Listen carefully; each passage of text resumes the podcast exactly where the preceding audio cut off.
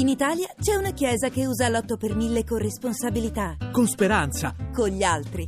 Firma per la Chiesa Valdese. L'altro 8 per 1000. www.8per1000valdese.org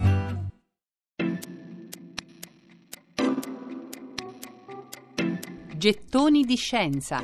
La medicina nella lirica. Raccontata da Silvia Bencivelli. Quando chiedi di che cosa ci si ammala nelle opere liriche, tutti rispondiamo di tubercolosi, il che è abbastanza vero, ma non è tutto. Comunque cominciamo da lì, dalla tubercolosi. Le due tisiche più famose della lirica sono sicuramente Mimì della Bohème e Violetta della Traviata, a cui aggiungiamo anche Antonia dei racconti di Hoffman. Come tutte le tisiche della letteratura, come anche la Silvia di Leopardi, le tre sono giovani, belle, sfortunate e alla fine muoiono. Ma c'è una differenza che possiamo leggere nella storia della medicina, ed è questa. Il micobatterio della tubercolosi viene identificato e descritto nel 1882 da Robert Koch.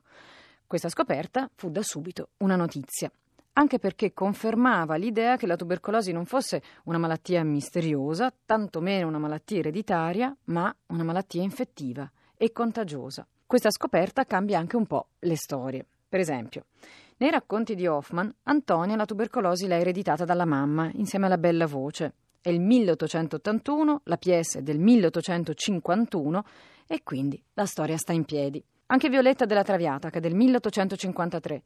Nessuno accanto a lei si preoccupa che la malattia possa essere contagiosa. E va bene. Invece, qualche anno dopo, con Mimì della Bohème, le cose cambiano. La Bohème viene rappresentata per la prima volta nel 1896. Non è che Mimì sia una paziente proprio scientificamente molto plausibile, eh? però almeno nella descrizione sociale funziona un po' meglio. Mimì vive in un ambiente malsano, al freddo, probabilmente malnutrita. Rodolfo si preoccupa dei suoi colpi di tosse. Vabbè che all'inizio le dà un bicchiere di vino per aiutarla a respirare e questa non è affatto una gran misura terapeutica, ma insomma. Nella Bohème comunque si sa che la tubercolosi è una malattia incurabile.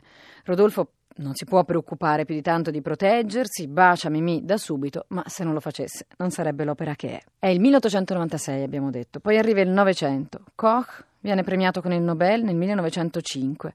Intanto impariamo a contenere i contagi Impariamo soprattutto a migliorare le nostre condizioni igieniche e nutrizionali, insomma non siamo più delle mimì, e finalmente, ma solo negli anni 40, scopriamo gli antibiotici giusti. È il caso di dirlo, la tubercolosi finalmente esce di scena. Ma come dicevamo all'inizio, non c'è soltanto lei a complicare la vita dei nostri eroi della lirica. Gettoni di scienza. La medicina nella lirica. Raccontata da Silvia Bencivelli. Mm-hmm.